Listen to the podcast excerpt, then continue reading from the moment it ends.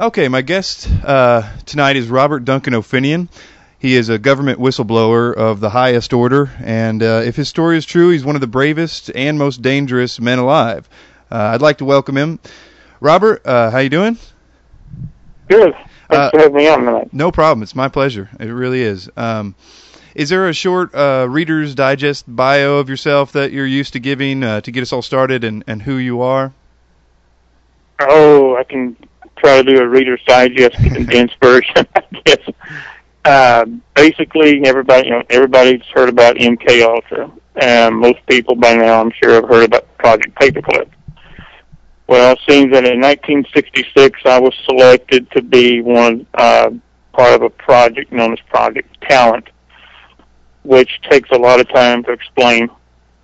But uh, by the time I was preteens up until my early 20s, I was part of a group known as the Ultimate Warrior Program.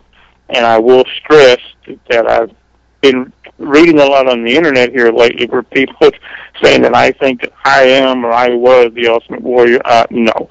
The Ultimate Warrior Project was just that. It was a project. Okay, it was an experiment. And it's an, uh, an offshoot of one of the experiments that uh, the Nazis actually were doing before and during war, the Second World War Mm-hmm. with the eugenics program and their um, their Ultimate Warrior program, trying to seek the the supreme soldier, as it were. And I was uh, essentially thrown into that. Okay. Uh, and uh, we'll get into all the uh, facets of that, I'm sure, here um, in just a little bit. I guess I want to start with a few uh, general mind control uh, questions for you, if I could. Um, now, unlike many of the mind control uh, MK Ultra type victims who were who are programmed to sort of sort of self-destruct upon beginning to remember, you sort of beat the system and uh, got most of your memories back in a flash. Can you tell us about that? I wouldn't say that I've beaten the system. Uh, I would say that I'm fighting the system. Uh, what a lot of people don't know is, you know, I, I've been asked several times as why don't I do more interviews? Well, the long and short of that is migraines and nosebleeds. About halfway into this interview, I will have to turn the light out and wipe blood from my nose. That's part of the self-destruct, the self-destruct mechanism, as you mentioned. Uh, I fight it. I, I just fight it. Well, uh, just let me know, and we'll we'll do what we can do on this end. Um, now, did you use hypnosis, and uh, at what stage did you use it, if you did? That was about four years ago. Uh, I moved out to Phoenix, Arizona, just for that purpose. Uh, and I found out later on that I was like Daniel in the lion's den. I kind of jumped from the frying pan into the fire. But um, I did go through a couple of uh, hypnotherapy sessions, and they didn't go very well. The uh, alternate personality was triggered in the first one, and he basically went after the guy who hypnotized me. Did you learn anything from the hypnosis uh, sessions that you uh, didn't through, say, the the chip frying, or did anything come out of that that wouldn't have otherwise? Actually, yeah, um, a lot did come out of it. Uh, it was pretty much concrete proof and a lot of confirmation on on things. But one of the main things I learned is uh, with the alternate personality is just how self defense oriented that personality is. Uh, it will do what is necessary to protect the, uh, the host, so to speak, you know, which is me. And when that personality is triggered and it comes out, as I said, it will do whatever's necessary to protect itself. Do you think that there's anything? we we learned that concrete. um, uh, I guess I guess they they learned it. Um, do you think there's anything that prevents Yeah. that from coming back on the on the programmer themselves? I don't know. I really don't know. I'm sure whoever did the programming with me has their own fail-safe switch. They have some pre, uh, key trigger words or phrases that they would use once they induced hypnosis uh, to keep the alternate from attacking them. I have uh, no doubt about that. I, I know it's some. It's what I would do. do you ever have any recollection of any handlers or anything from early on at the Project Talent Days, and did it start at the talent sessions? Yeah, I do have uh, some recall of that. Um, I guess this will probably be a good time to launch into the alternate personality, how it, it was created in me. Um, and in this case, I can only speak for myself. So I know they use different techniques on different people. And I'm sure they use the same thing they used on me on on many others. But with me, what they did as a child, six, seven years old, was to be strapped naked to a wooden chair. And the arms are strapped onto the arms of the chair, the fingers are spread open, and needles were inserted underneath the fingernails. And then they put alligator clips on the end of the needles and plugged it into a box and turned the juice on. As you can imagine, that does cause intense pain. And I don't know how long this went on. I recall it going on until I was in preteens, like 11, 12 years old. And during that time, what they try to do, uh, let me back up a moment. Everybody knows what happens when the body goes through a certain degree of pain. We black out. Okay, we faint. That's our own body's, our own psyche self-defense mechanism. Well, the Nazis during World War II came up with a drug that prohibits the body from blacking out. So the pain and the torture and the conditioning, and that's what it was called. It was called for me was my treatments, my conditioning, can just go on and on and on. Once a threshold is reached, the human psyche has one of two choices: split off into an alternate personality, where you just die. Mm-hmm. And they're successful, then the individual would split off into a totally alternate personality, which would have a totally clean slate for them to work with. Mm-hmm. And then, you know, reaffirming and more quote unquote treatments go on and on and on as long as you're being utilized. Right. Right. So it's it's a continual process all throughout right. the situation, and always probably updating well, programs and such on. Kind of like having a rechargeable flashlight. You have to charge it. You have to recharge right. it every so often. What do you think of uh, the modern psychiatry route and how they deal with uh, DID, ritual abuse, government project victims, etc.? Is that a good route for some people? No. Anyone that went through anything that I did, I would not advise to go to a conventional psychiatrist at all. Um, Matter of fact, I read a report uh, just uh, the other day that there are so many people that are being diagnosed with mental illness that are not mentally ill at all. So no, I, I'm not a believer in uh, modern psych Western psychology at all. Mm-hmm. It doesn't seem or like they, I should say. doesn't seem like they let it get out. Have you ever read the uh, Greenbaum speech, as has come to be known? Yes, yes, I have. That guy seemed like he uh, knew what was going on for the most part. I think he did. Um, I think he had a pretty good understanding anyway. Mm-hmm. Uh, now we spoke of Project Paperclip and uh, the drugs they brought over. Do you believe that many of the techniques were Nazi pioneered? Absolutely, absolutely. Uh, see, Project Paperclip was where they brought uh, the majority of the Nazi scientists to this country to work. Uh, Wernher von Braun to be one, Oppenheimer, uh, et cetera, et cetera, et cetera. Mm-hmm. And they just were given carte blanche to continue on with their projects. Right, and I think it was like the OSS and CIA that distributed them among like pretty much the entire country and the North and South America. And, exactly correct. Exactly and, right. And um, and also the the rocket scientists too. I think is what sort of became NASA to some extent. Um, and uh, exactly. And you know, I think the the reasoning behind it was, well, if we don't get these scientists, then the that the Russians are going to get them, or the or the or the Chinese are going to get them. So you know, that was the, apparently the reasoning. I right. could be a number of reasons, really. Um, now, when the process of splitting your personality was that was that a high priority with you? Did they spend a lot of time in the trauma base splitting? Do you do you feel um, that that was? I know that you know they wanted to train you in other capacities, and that was something that they really wanted to do. Was it important to get that base of the trauma base first before they continued with a lot of the training? I think so. Yeah. Um,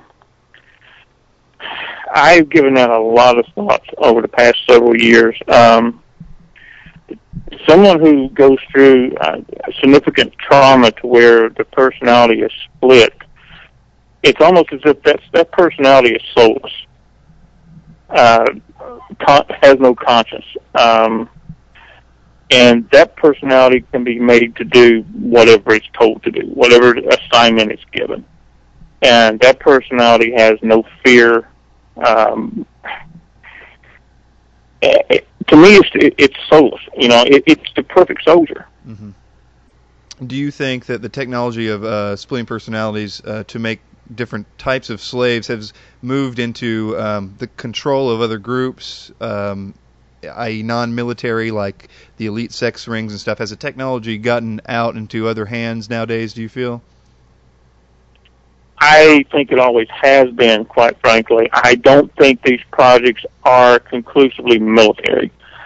Uh, it's kind of like um, subdividing a project where you would have 10 groups working on the same project, but neither group knew, knew the, the sum of the whole project. Right.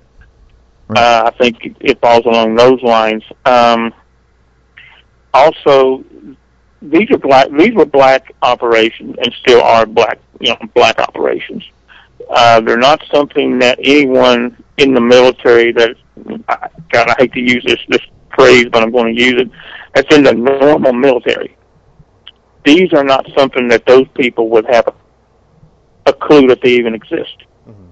These are things that are kept underground, uh, eyes only, ears only, need to know basis you know that kind of thing. It's not something that um, corporal so and so and sergeant so and so would would have any clue about. Right. Um, what types uh, from the people that uh, have contacted you or the things that you know about it? Uh, what sorts of jobs are are you finding are these mind controlled people or what are they groomed to perform? Uh, what types of things like like we have you know um, is there common jobs that they're being used for? what I've seen, and I've been contacted by several people who were in uh, very similar situations, and that I was in. I've even been contacted by a gentleman who was one generation before me, so that would put him at least 20 years older than me. Um, it seems, from what I have seen, and until I'm shown otherwise, I'm, I'll stick with this. It kind of falls into three main categories soldier, assassin, and just slave. Uh, a lot of people are, are very well aware of uh, the people who were in MK Ultra that were the quote sex slaves. Okay, as bad as that is, that wasn't their only function. The secondary function was they acted like human recorders, uh, to where they remembered everything they saw, everything they heard, and they would uh, be, go back and they would be able to report to the superiors everything they saw and heard. Hmm. That makes sense. That was another, another aspect of, of what they were used for. Yeah, I hadn't heard that before. That's that makes total sense. Um, now you found out later in your life that your father was CIA, right?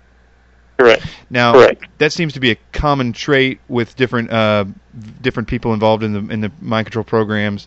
Um, do you find that also to be true? Yeah, I do. It really does seem to be generational, doesn't it? Mm-hmm. Do you, now that I would find that a lot. Now, would that? I mean, that kind of means it seems like that they're somehow forced to uh, to sort of hand over their their children. I mean, against their will to some extent, but that's probably because they are know something or somehow forced to do something. Uh, did you find? Uh, how did you find out about your father, and did you feel that he had those types of feelings about it? Um, I found out that my father was um, ex-CIA uh, years after he died. Um, I found that I inherited some property in the Virgin Islands uh, that, on the island of St. Thomas. And I flew down there, and to my knowledge, at that time, that was the first time I'd been there. And as soon as I stepped off the plane, I started recognizing landmarks. And when I met with the attorney, who was uh, the pro- probate master, that they call it down there, of the property, I recognized him. And he instantly said, I haven't seen you since you were a small boy. And I'm like, good Lord, what's going on here? You know. And then he went on to essentially tell me the story that my dad was stationed there and that he was uh, part of the CIA. He was essentially uh, what we would term muscle. He got things done. And that a lifelong friend of his, who I met once when I was about uh, 14, was the station chief there. And one thing led to another, and he took me around to some of the retired government officials, and they confirmed the story. And I started walking around the uh, outdoor market, and people still recognized me. So evidently, I had spent quite a bit of time there as a small boy. But that was my introduction to learning that my father was in the CIA. And uh, did it ever seem like he was torn to to say? Did it feel like he was uh, prevented from, you know, I mean, from uh, spilling the beans? I don't know. I don't know how that. Well, I know what you're asking. Um, I honestly don't think he had a choice in the matter. But at the same time, when I was in my early to mid 20s, he, in retrospect now, I think he was giving me hints and clues. Uh, he would talk about his trips to Mexico City, uh, his trips uh, to Montauk, New York, and places like that. And I would ask him, you know, what in the world were you doing there at this particular time? And he would make the little comments that uh, someday you'll know and you'll find out, and you know that kind of thing. I think he was cracking the door for me to research myself and see what I could find out. Mm-hmm.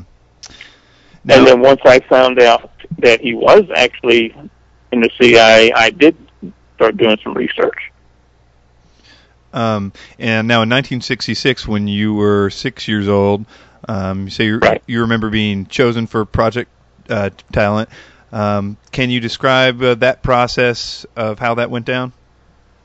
Oh yeah, that was uh, one of the weirdest things ever. Uh, I remember the ride there uh, very vividly. It was in the wintertime, and my parents basically weren't speaking to each other.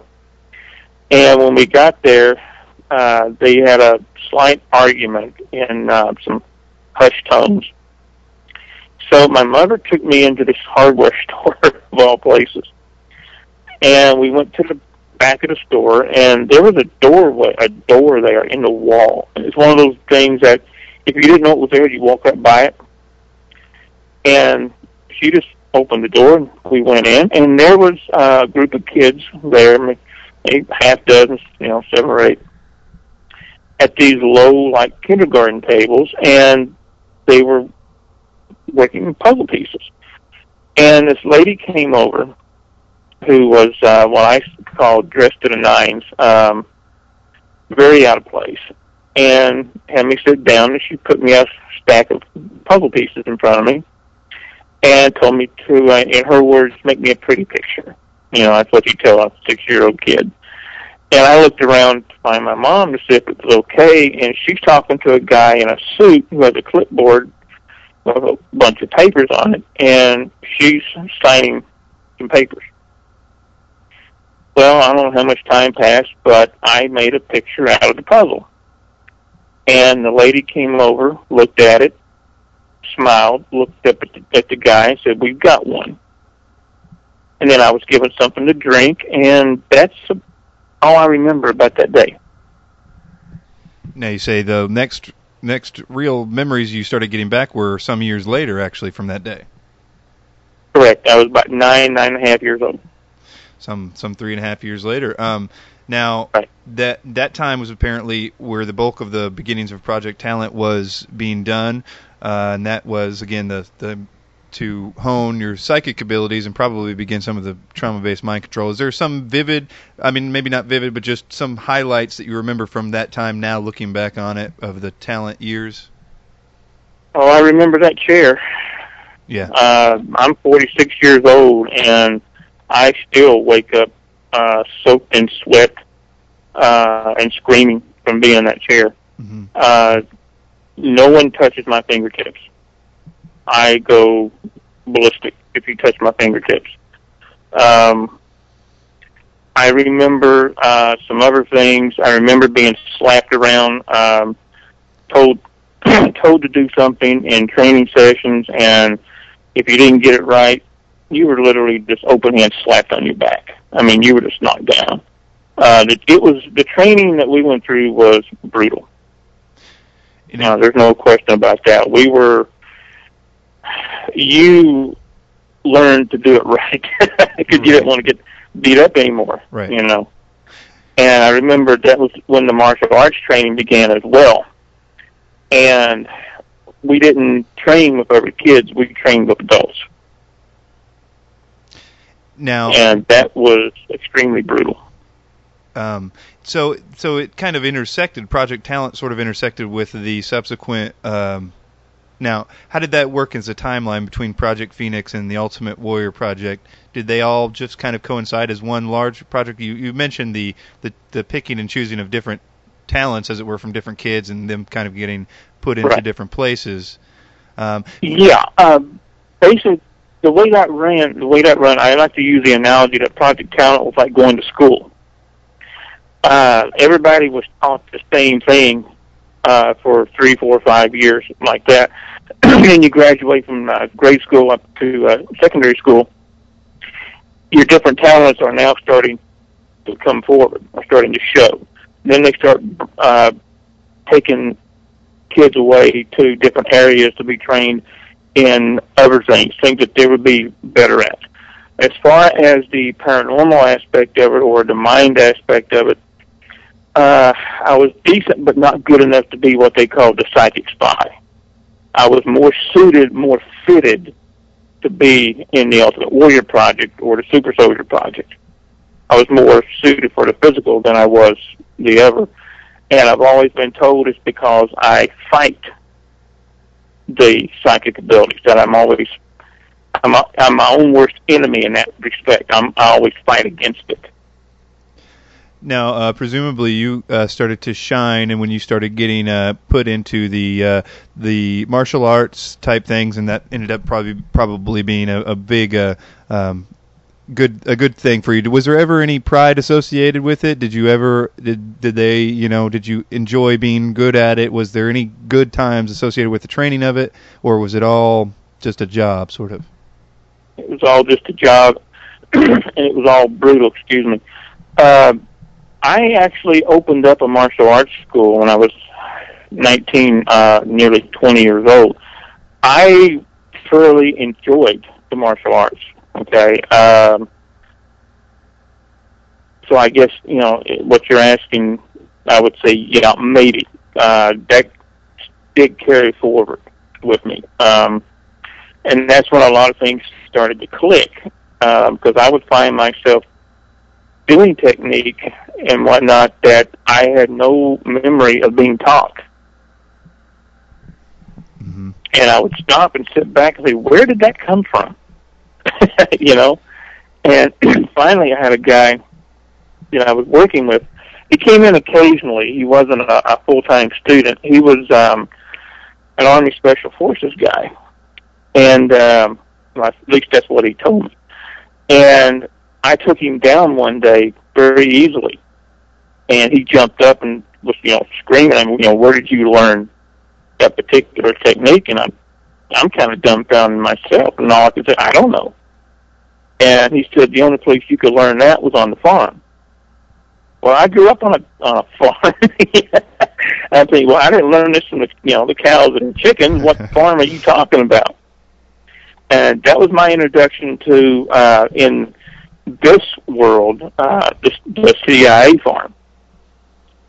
And he told me that basically that was something that they taught there, that particular technique. hmm And some little things started to click because at that time I was having nightmares um, every night. Um, what they call daymares, you know, if you close your eyes, you start seeing images.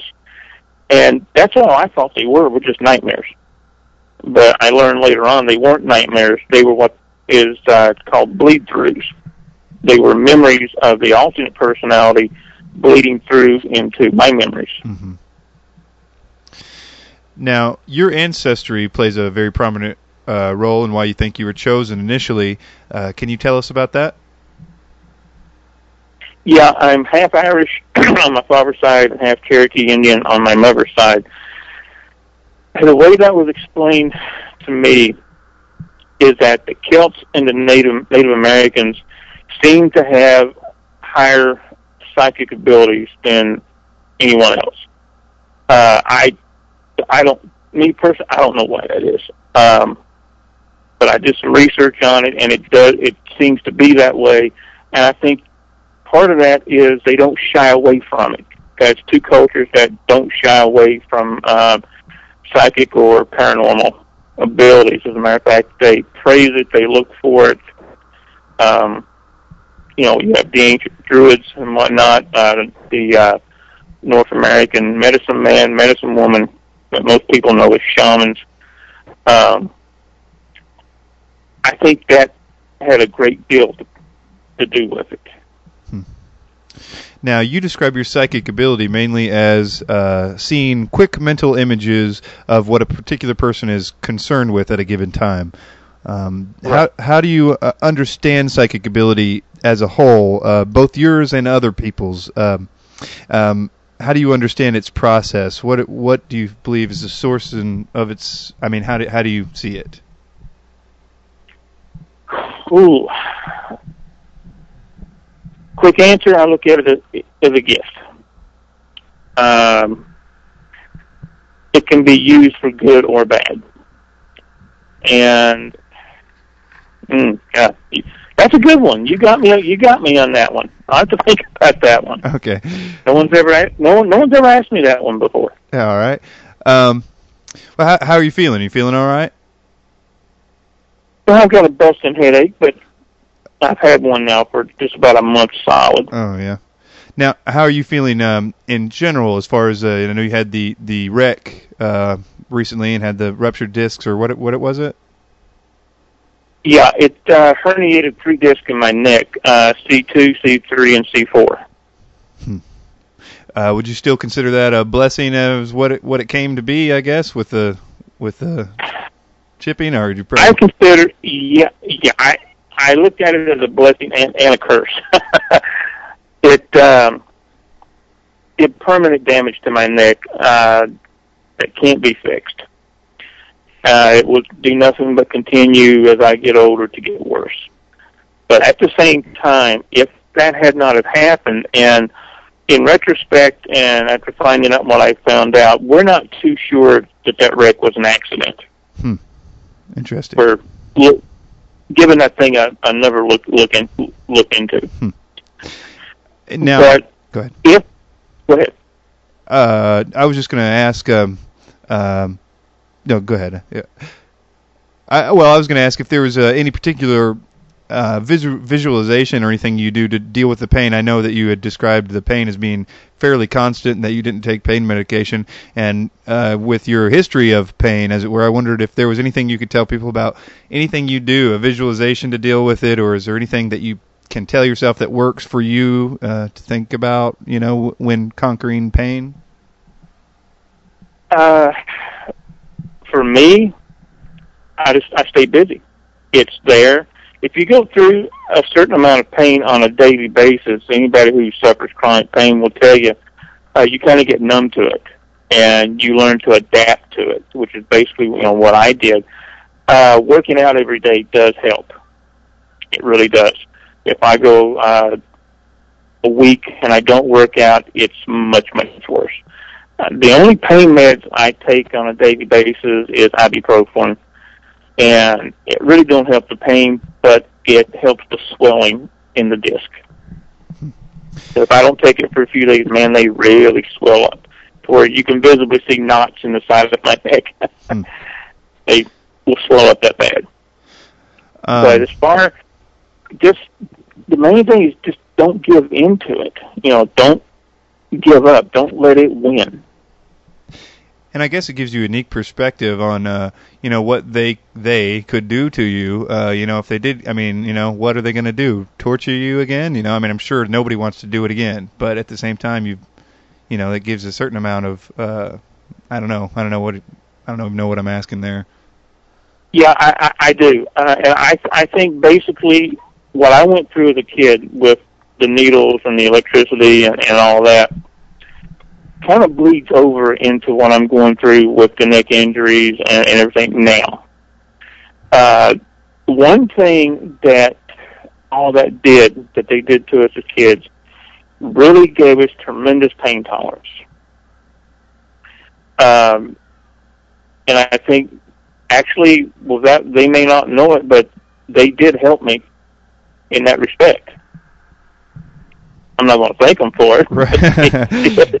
well, this next question is kind of a loaded one. It looks like. Um, now, when you spoke of the first time you went to Vietnam uh, that you know of, you were 12 years old, and you and 12 other children were uh, used to psychically take out a radius of enemies. You say that this was a story that was confirmed to you independently by a Marine Corps captain and that you even had uh, been contacted by one of the other children at the time. Um, you right. said that that particular person that was not willing to speak out. And uh, my question is, uh, of the people involved in these programs that have made contact, what level of the understanding uh, do they have in all of this? Are they still grasping for clues? And, and what are some of the ways used to prevent and scare people from speaking out about things like that? Why would they be not uh, willing to speak um, out? Okay, uh, start at the beginning. When I first started remembering that. I remembered that incident from the time I was young, very young. And it was one of those things, like I said, that I thought was just a nightmare. It turned out not to be a nightmare. Um, when I got confirmation of that, one of the gentlemen who was in the Marines, uh, we actually did an interview together that hasn't been put up yet. We did it back in December. I don't, I don't know what the deal is but um, he was as shocked to see me as I was to see him. And he called another officer that he knew that was there as well. And he told him basically the, the exact same thing. That, you know, we went in there, we got off the chopper, we held hands, formed a, a semicircle, raised our arms up, and bam, there was a blinding white flash, and it was over. Now, I've been reading around the internet over the past couple of weeks of people saying, you know, you know, if that's possible, why didn't we win the war? If people could do that, why don't we just go to Iraq and do that and get out? Well, my take on that is the whole thing was an experiment. We were all part of an experiment. I think the incident there in uh, in Cambodia was a training exercise. I don't think they real they knew it would work or not. But you know, evidently it did, and there are some extremely reliable witnesses who confirm that. And this is not something that you would want to do in Iraq. Um, then the world would know. This is something they want to keep secret. Right. Um, the other part of your question is what what do quote unquote they do to try to dissuade people from coming forward.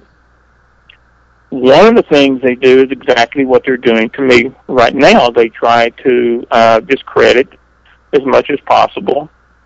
Uh, they brand you a kook, um, a drug abuser, et cetera, et cetera. And I've been branded all of those. Um, and they get you right off, right off the bat. Okay. Uh, I did an interview with uh, a guy out of uh, Kansas City, Missouri, about a year ago, and his radio station was vandalized right right afterwards. And he and the people who worked for him were all followed around by big black SUVs for a while. Oh, that's and encouraging. I can't even, I can't get back in touch with him anymore. oh, that's just great. Yeah, so know. you know, this, this stuff happens. hmm Um, now, I found that the Navy is uh, a branch that gets brought up a lot in these discussions with MK Ultra type and UFO type phenomena. phenomena. Uh, did you find that to be true? Were you on a lot of those bases, or was it pretty much mixed? pretty much all over the board. um, I even heard uh, I heard it today, as a matter of fact, where this uh, army doctor, uh, Mr. X, we'll have to call him because he didn't give his name, and his voice was synthesized, uh, and he didn't believe me because he was an army doctor for 20 years and he had no such knowledge, and uh, if anything like this was going on, he would have known about it. Well, you know, that goes back to what I said this uh, a little while ago. It's a need to know basis, okay? And if you don't need to know, they ain't going to tell you. hmm And if you find out about it, they will persuade you from talking about it, hmm especially if you're in the active military. Um, what do you think of people like Arizona Wilder? Uh, any first impressions? I don't know if you've seen any red flags or light bulbs uh, when listening to her story. She also claims to be from um, uh, uh, her natural psychic ability and Irish heritage. Um, she's basically the only difference is she seems to be uh, bred for it in her family, and she was used from birth. Did, did any of it ring true with her? You know, I have never heard one of her interviews. Um, I know a little about her story, uh, that she's able to open doorways and whatnot. I really don't know. I've never seen anything like that done. Uh, to my memory, I've never seen it done. Um, This is all- But I will say this. One of the things that I was talking about under hypnosis was opening a doorway. And I do not know, even you know, even to today, I don't know what that meant. Um, but after reading a little bit about her this, this afternoon, um, I don't know. I what I would have to do before I can give you an honest, unbiased answer will be to watch some of her videos and check up on her a little bit more. hmm Yeah, I'd be more than happy to do that. Yeah, I encourage you to do it. It- There's a lot of uh, truth. I, I feel that there has to be a lot of stuff read in between the lines with her because uh, she admits to still holding a lot of sleeping programs and very well could be uh, carrying a lot of mis- misinformation and whatnot. Uh, I think it's more important of what she has been explained in her schooling what these different things were. She was told a, a very important backstory, but it goes into uh, something else. Just wanted to get your take on that. Um, now, as far yeah, as that's excellent. That's excellent too. Uh, you see, one here. This is the way I do the way I do things. I don't talk about anything in an interview that I don't have some proof of, and I try to get uh, three different forms of proof. Uh, that's why when I say something, yes, this happened, I have proof that it happened. Okay, I either have eyewitnesses, I have documentation, I have physical proof, something or a combination of all. There are a lot of things in my memory, a lot of things that I remember that I can't prove yet. So I don't bring them up. I don't talk about them during during interviews. I try to stick with what I can, you know, what I can prove. So she is absolutely correct, as you said, where she thinks that uh, some of her memories are disin- disinformation or false memories. Yeah, I'll, I, I will. I'll agree with that. Uh, just as I have no doubt that some of my memories are false memories. Mhm. That's why, like I said, I try to find the proof right, of that memory. that makes sense. Is it true? Is it not? Um, now, do you think uh, that that your your unique the chip frying and the MRI uh, saved you from being used again as a as an assassin or, Yep. or anything else? Yes, sir. Yes, sir. I, sh- I do. Yes, sir. I do.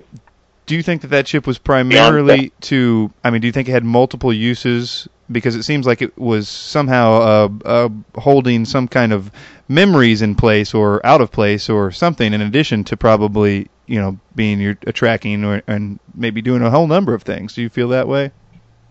Yes, I do. Uh, the finding of these chips, oh man, were pure accidental. Uh, the chip I have in my left hand was purely accident. Uh, Uh, I worked in a factory at that time, and I broke the thumb on my left hand. And I went to a little emergency treatment center, and they X-rayed it.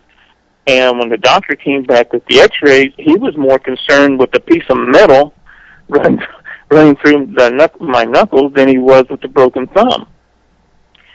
And after we got my thumb all splintered up, he started to talk to me about it. He said, you know, how much pain are you in with this? And, you know, my comment was, I didn't know it was there. There is no pain. And he, I looked at it on x-ray and I'm like, holy cow. You know, there's a nice piece of metal in there. Mm-hmm. And it was suggested that I have it removed. And a couple of years later, I did try to have it removed. And one of the surgeons flat refused, and one surgeon said he probably could, but I might lose the, the use of uh, two fingers on my hand. So I elected not to lose the use of those two fingers. Hmm. So the chip is still there. The cranial implant, we found out when I got put in the MRI um, a couple of weeks later after the uh, neck injury. And I know, you know, I've said it on several other interviews that the MRI machine caught on fire, and that seems to kind of um, exploded into a wild, wildfire of its own. Uh, you know, I flatly said I didn't see flame anywhere, but I could smell smoke. Whether it came from the actual machine or the control panel, I don't know. But what happened is when they put me in there and I went back in the tunnel, and when the imaging scan began to turn, when I started booting up, it felt like someone drove a hot spike through my skull. And I saw thousands of images coming at me at once. It was almost like seeing um, a thousand TV screens, and on each screen was a memory. And they all just came just flooding, just you know, bam, bam, bam, one after the other. And I came, pushed myself out of there, man. I came out, I rolled off of it, and I was screaming to the top of my lungs. The techs and the nurses, I, and I had a subsequent MRI a couple of weeks later that there were no problems with. And those are the films that I have. Um, now, have you have you been contacted in any way or threatened uh, by anybody or anything lately? Any anything like that lately? Not myself. Uh, the one gentleman who was there in Cambodia, who I did the interview with, received a phone call from a quote unquote friend in D.C. And we were warned that they were going to literally tear us apart do a total disinformation discredit campaign, um, and it looks like they pretty much they start have started that. There seems to be a concerted effort out there on the internet to do just that. Um, I don't know what some of these people are thinking, but, but that's kind of where that stands. Um, they have tried to take me out several times over the past few years. Um, one time I had my car was shotgunned uh, with me in it. Um, another time, uh, a car cut me off at an intersection while I was out for a run, and that was a knife attack. And it, it just it goes on and on and on. Okay, they tried several times. But over the past couple of years, basically, no, they have not done anything directly to me in that way, except messing around with my bank account, my computers, my phones, my cell phones. Um, they seem to have gone that route. Mm-hmm. Um, now, since your interviews, uh, have you been in contact with uh, more and more um, victims or, or, and people that have been through these type things? And, and has that been a good uh, thing and a bad thing, or or how do you see that? I have, yeah, I have uh, several. As a matter of fact, I think it's a, to me, it's all been positive on that end. Um, most people who contact me um, are very favorable. Uh, they applaud what I'm doing. I, I really appreciate that because there are mornings I get up and I'm thinking, you know, I don't want to do this anymore. You know, I'm just going to fade into the background now. But then I get contacted either via phone or email or something with some of these people, and I'll read those letters and listen to those phone calls, and okay, I'll fight. You know, I'll fight another day. I'll fight one more day. And what is your email address all, for those who are listening? Sure. F I N N B A R X X X at Yahoo. F I N N. Mm-hmm. Finnbar. Okay. XXX. Okay. Finnbar triple X at yahoo dot com. Okay. Um, do you feel good about the level of waking up about this, or is it is it is it frustrating? Is it encouraging? What do you f- see and feel is happening, and and the understanding of this as as more people are uh, waking up? Oh man, I run the gambit. Uh, I run the gambit on different emotions on different days. Um, when I get an email from a guy who's ex-military and he said, you know, God bless you, you've got the courage where I didn't something like that, that makes me feel feel good, and that makes me feel like what I'm doing is very, very worthwhile. And I'll, there's something I want to get into concerning that in just a minute. but when I get an email from someone who says, "I think you're nothing but BS," you know, I read those, and part of me wants to laugh, and part of me wants to cry because I'm thinking, you know, how can you feel this way? Look at the evidence if you don't believe me, do some research. Mm-hmm. You know, this stuff is out there. You have to dig a little bit for it. You have to look a little bit for it, but the information is out there. On my webpage, I have tons and tons of links to places, to uh, medical papers uh, showing that these experiments were being done as far back as the 1920s. That they were putting cranial implants on people as early as 1923. You know, so this stuff is real. If you don't want to believe me, that's fine. You know, I, it's not my job to com- to convince anyone. Mm-hmm. I'm just putting it out there. Mm-hmm. But if you don't want to believe me, do some research yourself. Then the information's out there. Okay. Um, now, what? Now, uh, just for people that are just listening or caught this midway, this is Robert Duncan O'Finioan is his name, and what what is the website, Robert? Uh, the easiest way is go to wintersteel.com. Okay. Winter as in and go all the way down. Yeah, go all the way down to the bottom of the of the first page, and you'll see who's who, and my name is there. Click on my name, and that will take you to uh, my information. Has there in, been any political developments as this? Has anybody been talking about it or introduced something? I know how difficult that can be, uh, especially something like this. But is there any anything going on in that realm?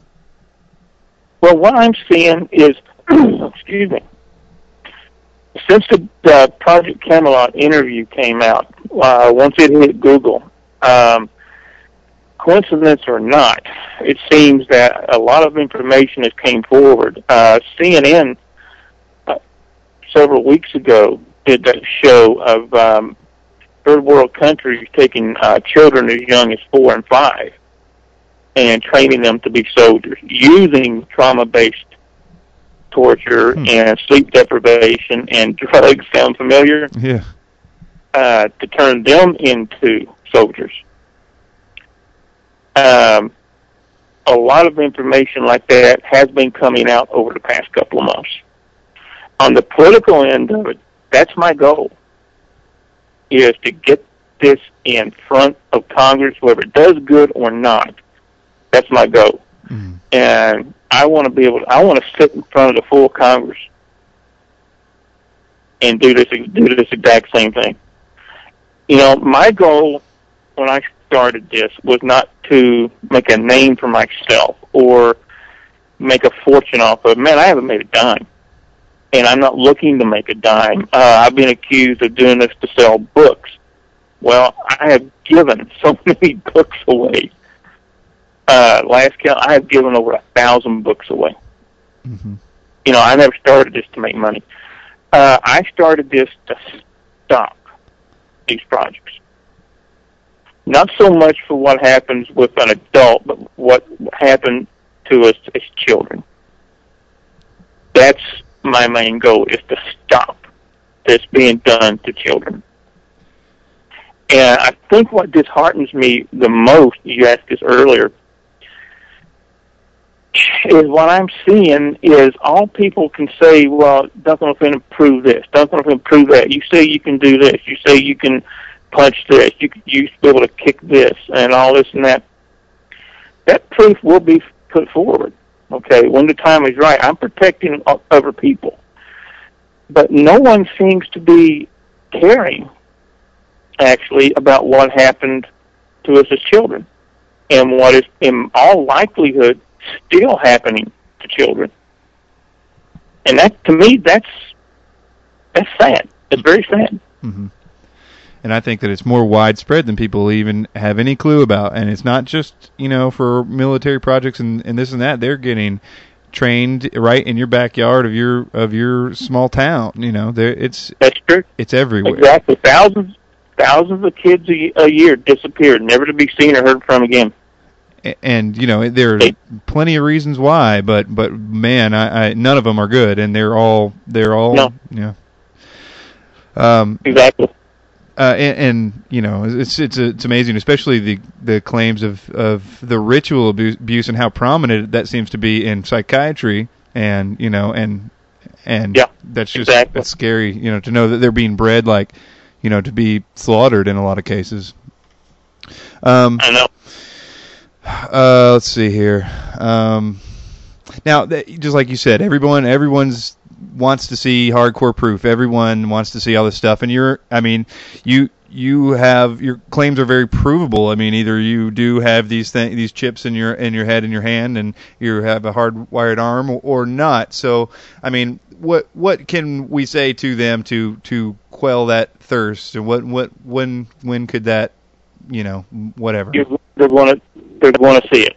Yeah, they're going to see it. We are going to release the X-rays, the MRIs, et cetera, et cetera. Uh, you know, like I said a moment ago, there are innocent people that I have to think about. You know, I have children, and I have people that I care deeply about, and they come first. Protecting them comes first.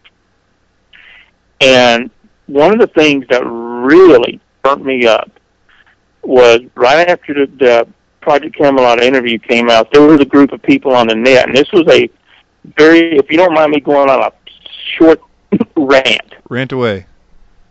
Uh, well, a very concerted effort, and I was basically told, send us all your information, and we'll look at it, and we'll deem whether it's true or not. And my reply was, uh, duh, no. Are you kidding me? You know, I'm I'm crazy, not stupid. Okay.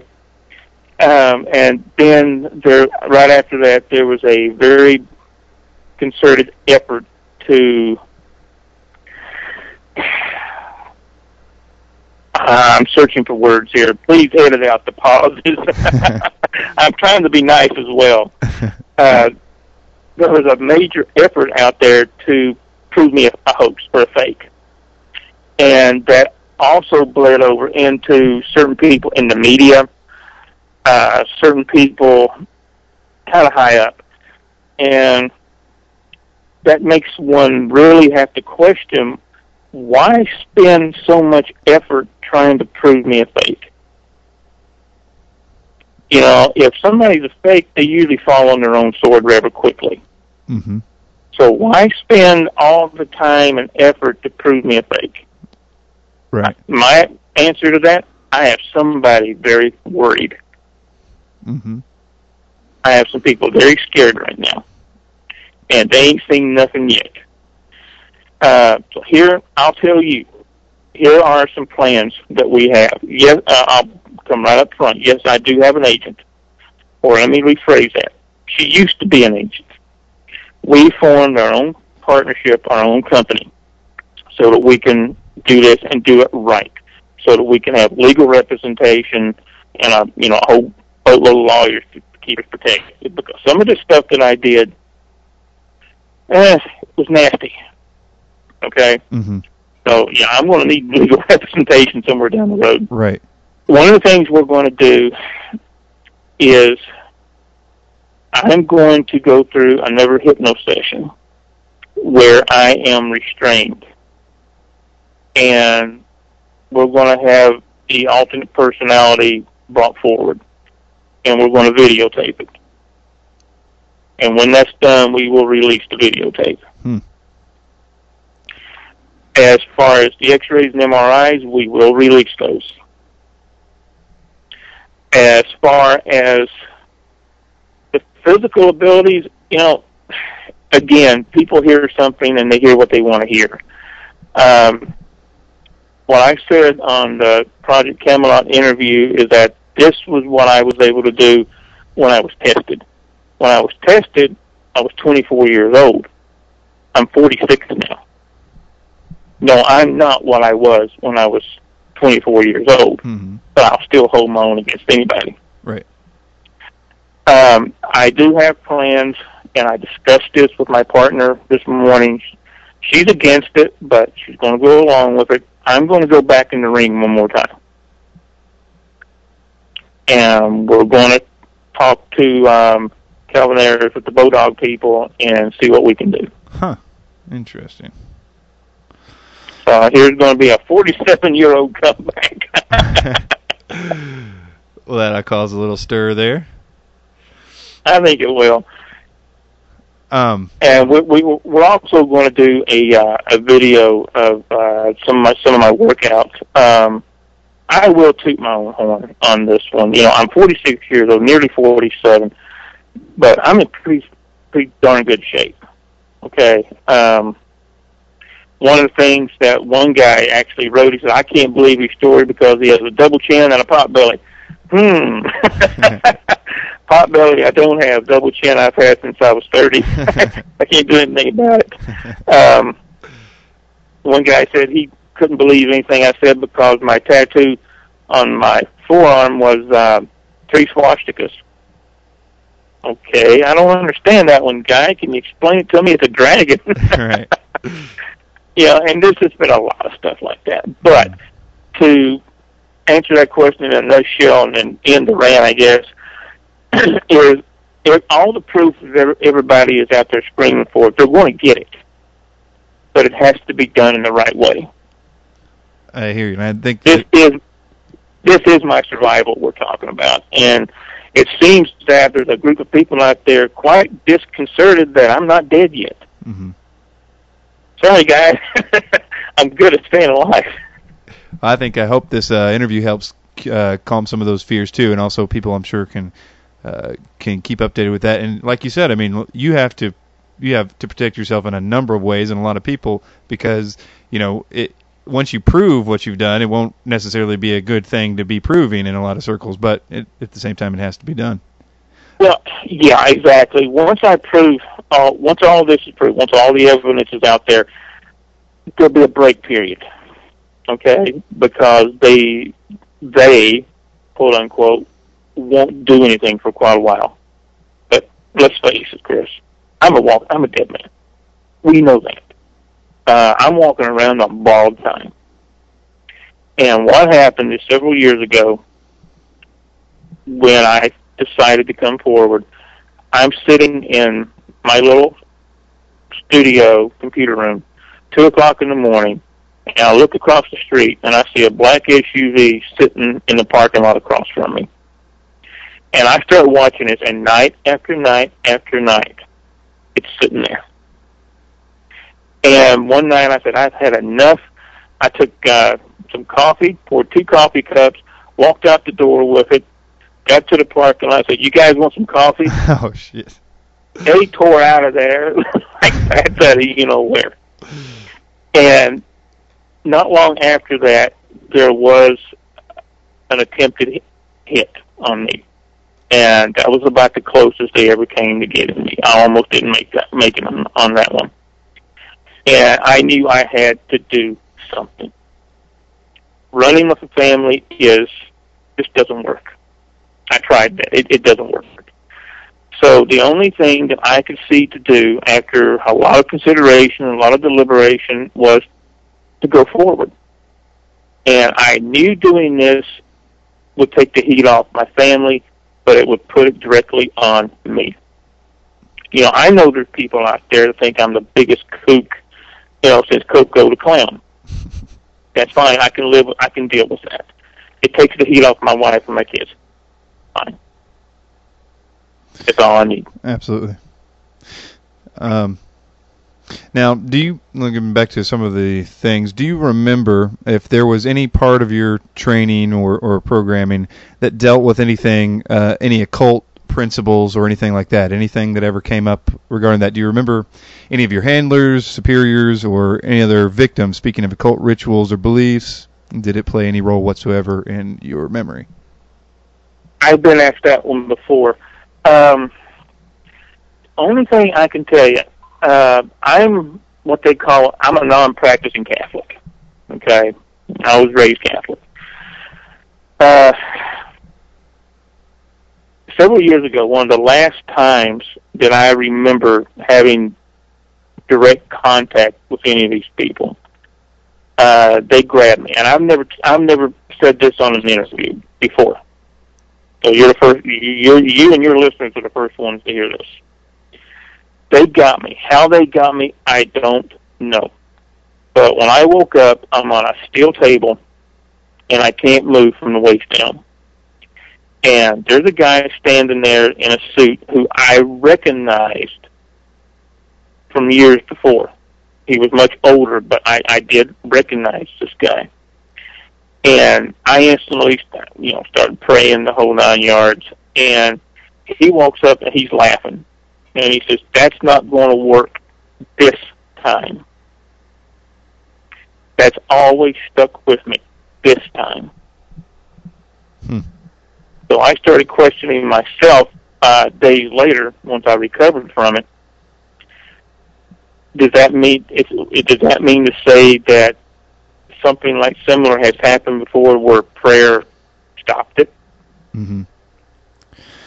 Well, uh, just to interject a little bit, I've noticed a lot of the UFO alien abduction phenomena uh, gets whitewashed. That many of the people that are abducted, they they whitewash the fact that a lot of those people have been uh, involved in some way, dabbled in in the um, some sort of varied occult thing. But but but the people that have stopped it by different prayers and and uh, and and not just spe- specific prayers or anything, but but stopped it through prayer has has uh, you know it's been documented that people have ended attacks like that. So it, it's it's not unheard of by any means.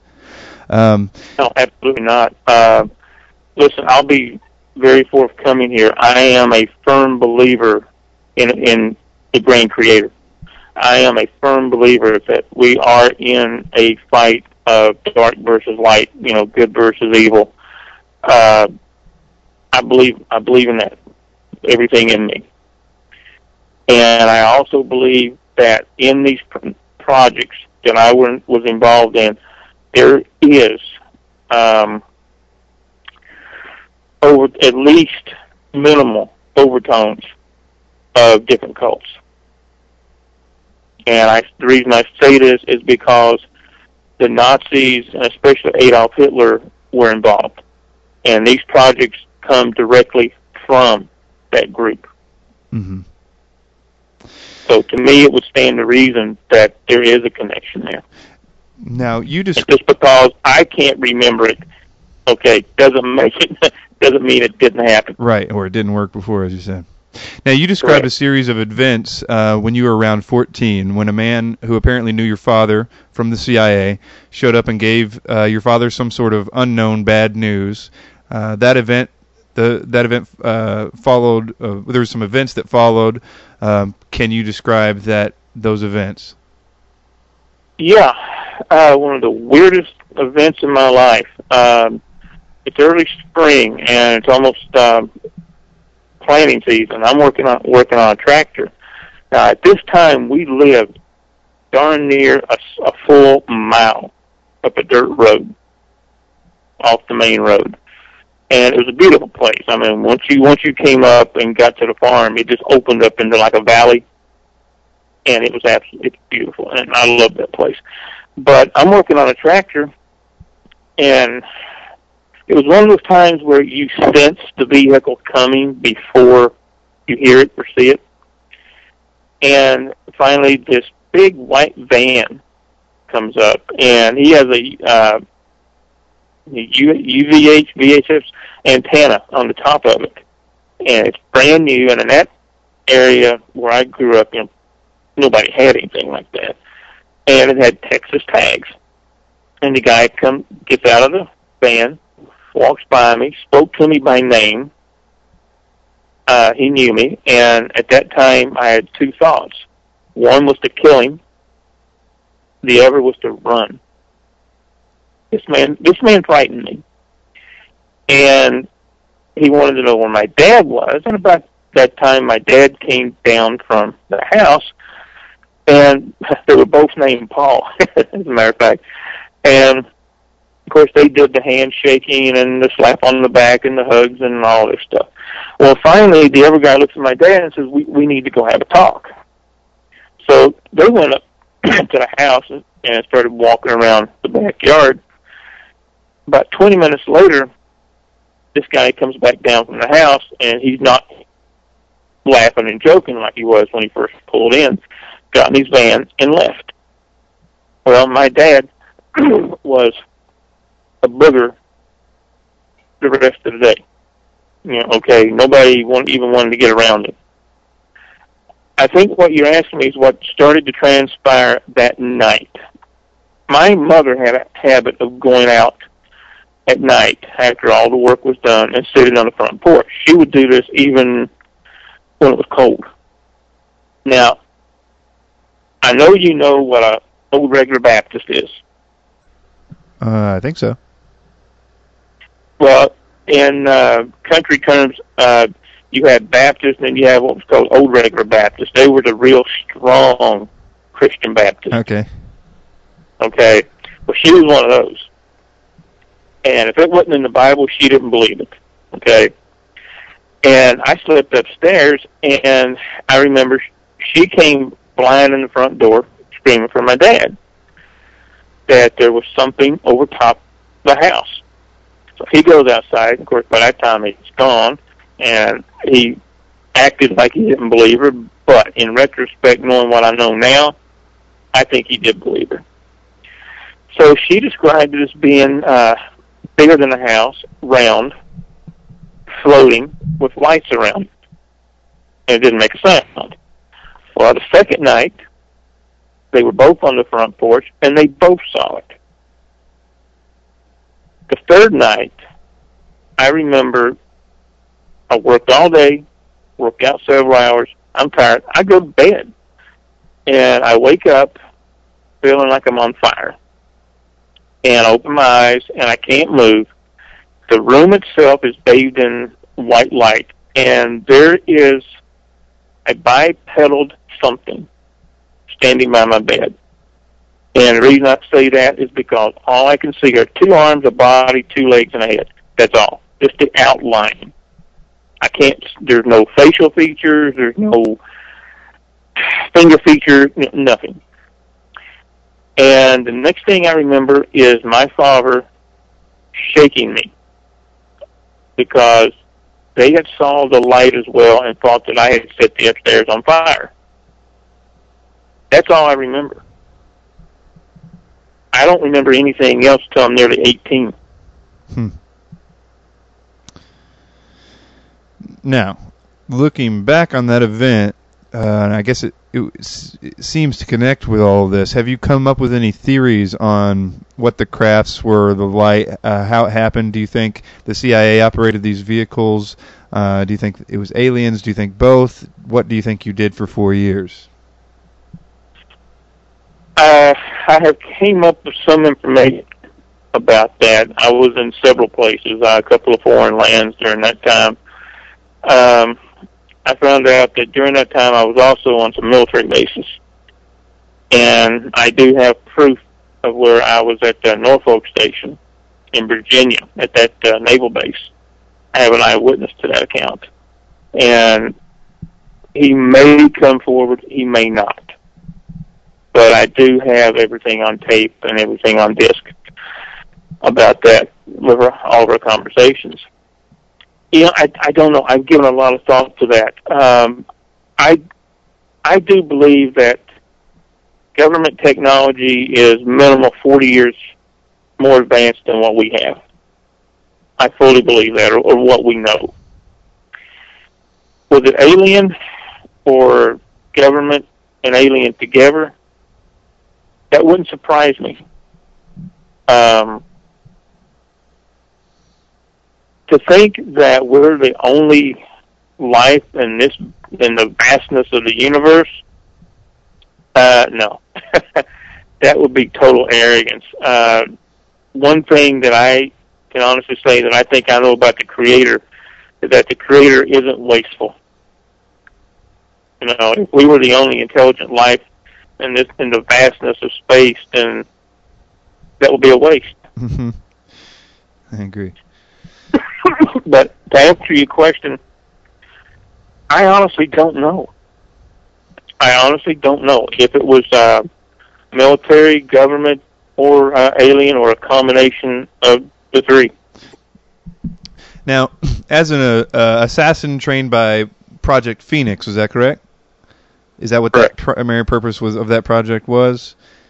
Well, actually, Project Phoenix was an assassination prog- uh, program uh, primarily used, uh, started and, and used during the Vietnam era, where they trained assassins in, in Vietnam. Um, I honestly believe that I received a lot of training in Nam. Uh, I have more memories than just the one incident of being in North Vietnam. Right. Uh, one of the memories I have is being in a helicopter and the helicopter was shot down. Uh, we were maybe 10 feet off the ground.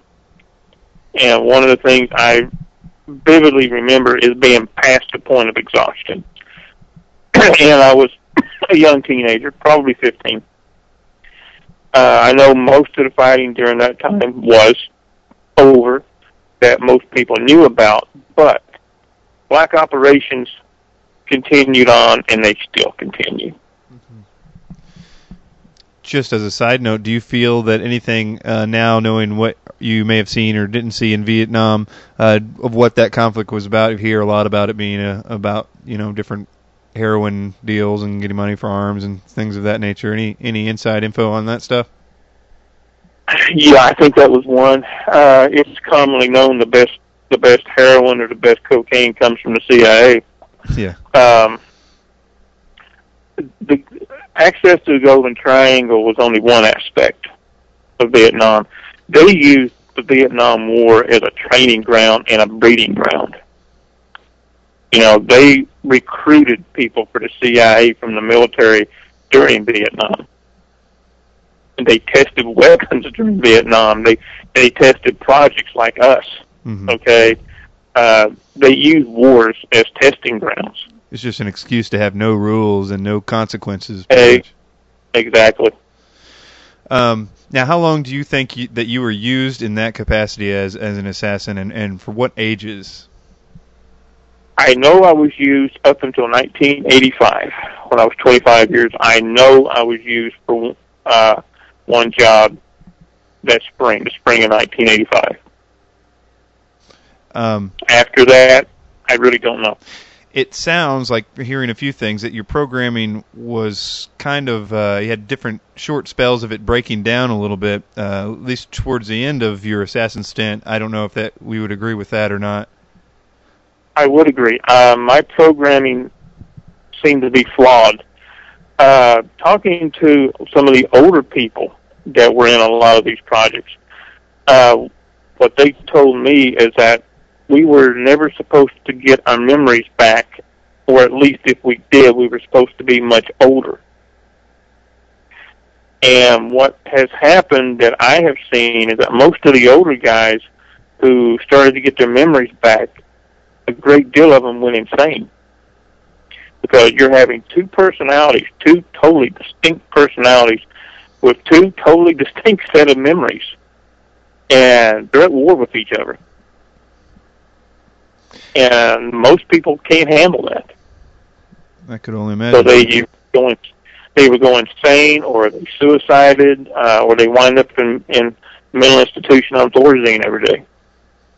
Do you have any idea why you uh, were different? You know, I have asked myself that many, many times, and the only answer that I have ever came up with, and I think is the best answer, is that the Creator has has a plan for me. I would agree with that. Um, That's the only answer I got. I was uh, reading on your website about some of the uh, more sophisticated hardware that they are now attaching to animals and interfacing with different neurological processes. Uh, you describe your arm implant as being associated with your fight or flight instinct, and uh, and that makes uh, one wonder because that equipment installed in you must be less sophisticated than what they would have nowadays. And uh, if they're telling us that they can remotely control rats, then that means that they've probably been covertly controlling who knows what for a long time. Um, what Exactly. what do you see as as as where this is going? What's this, their ultimate objective for soldiers and how they would incorporate this? Um, um, that kind of thing. I think within the next five years, we're all going to be required by law to have have a chip. Um, I think, like the chip that's in my shoulder. Uh, back up to say it to, to say the arm is hardwired is kind of a misrepresentation. Uh, in a sense, it is. That, that that's kind of a broad sense. What the chip is is in the shoulder, and it's connected to the neurons, and it increases the electrical stimuli that goes down through the arm. So it's increasing the power, and it also, I have um, my kidneys on X-ray that shows my I have abnormally large adrenal glands. So when all of this kicks in, and it kicks in with the chip, well, you've got a right arm and a right shoulder that can do some pretty amazing things. Uh, but you're right. The technology just continues to evolve.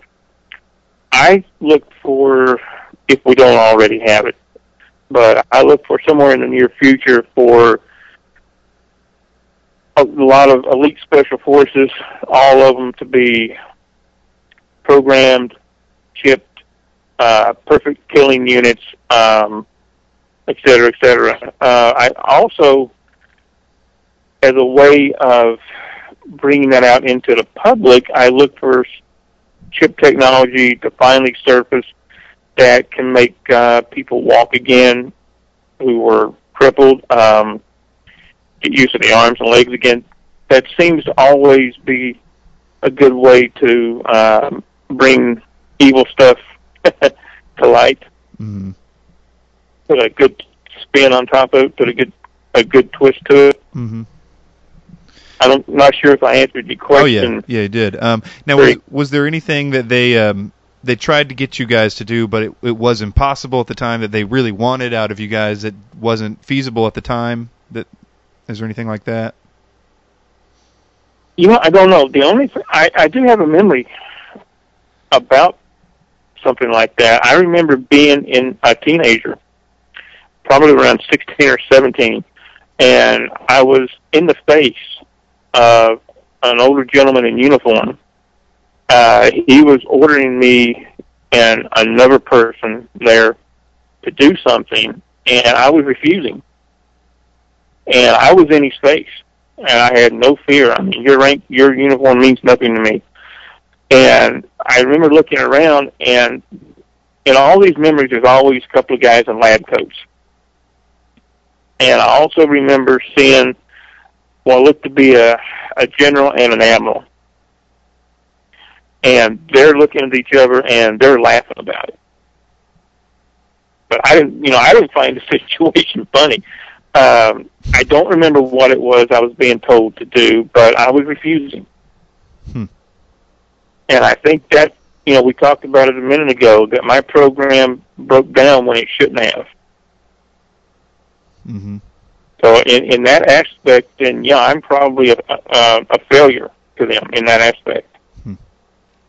I'm very glad for that. Right. Hey. Yeah. You know, that's one that's one failure I don't mind being. um, now, just on that, do you have any inside information about uh, with people you've talked to and things? Um, obviously, you have a, a interesting story to tell about it, but with alien abdu- abductions, do you do you hear anything related to this? Do you think uh, that it may be connected? Do you have a? Th- uh, I guess I already asked that pretty much, but do you have any theory or any inside information about that? Anybody ever mentioned anything like that to you? I have heard rumors from some of the people that I know who were involved in some of this um, that the Nazis and then us got a lot of the technology uh, from alien races. Now, are those alien races actual aliens or demonic or a combination of the two? I lean towards being a combination of the two. I have no proof for that. That's just my that's my belief. Mm-hmm. Uh, um, go ahead.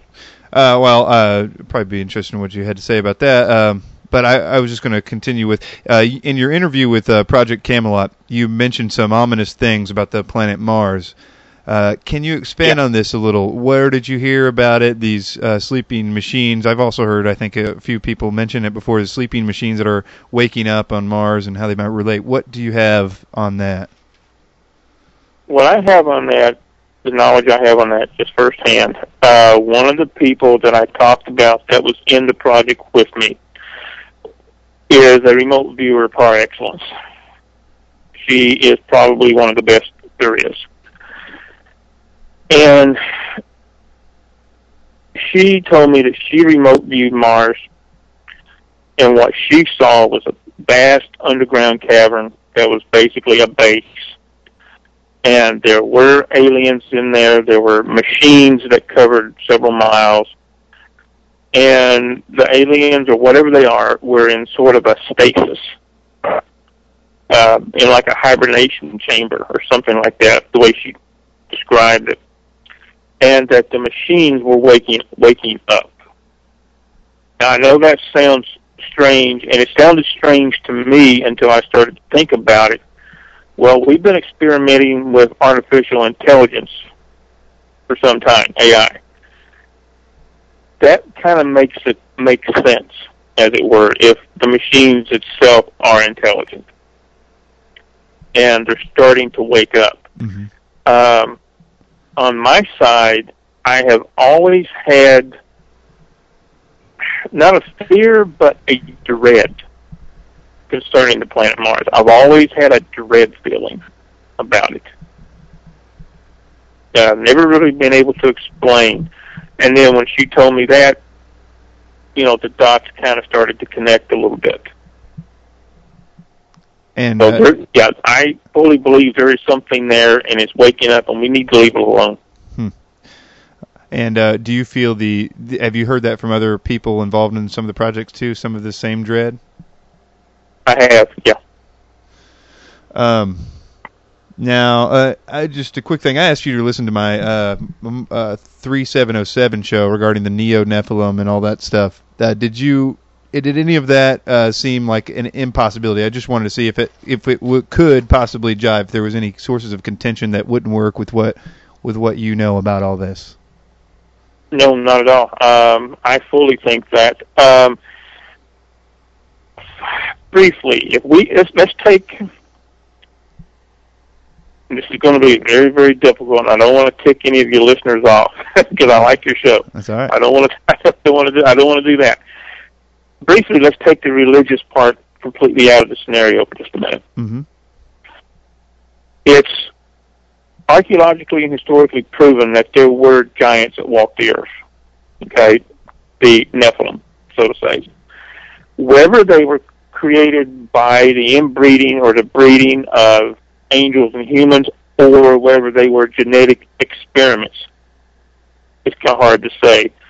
Um, but do I think that they're trying to bring the Nephilim back, so to speak? Yes, I do. Mm-hmm. I honestly do. Um, one of the things that I like, one of the quotes that I like about the Bible is the quote that says, As in the days of Noah, so shall it be again.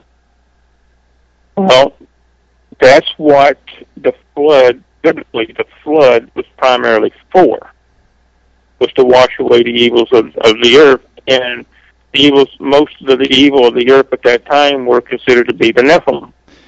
Right. It, it and I, right, and I think that a lot of the genetic experiments going on now, whether it be in on the UFO side with the abductees, or whether it be with the demonic side with what they do, the rituals, I think they're trying to bring the Nephilim race back. Mm-hmm. I agree.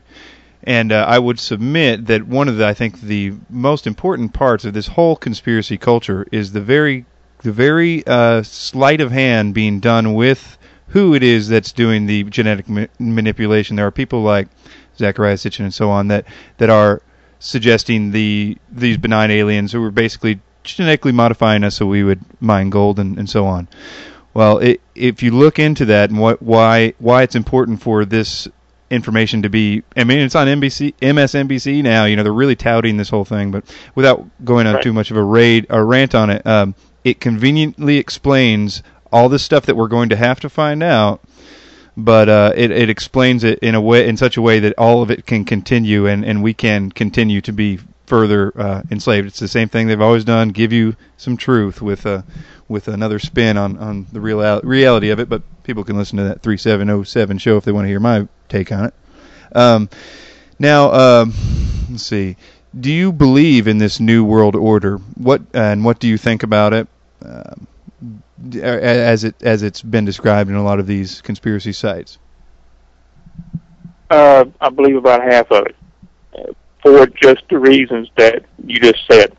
Um, tell, I had a naval intelligence officer tell me once that in order to tell a good lie in the intelligence circles, you have to make it a half truth and believe it yourself.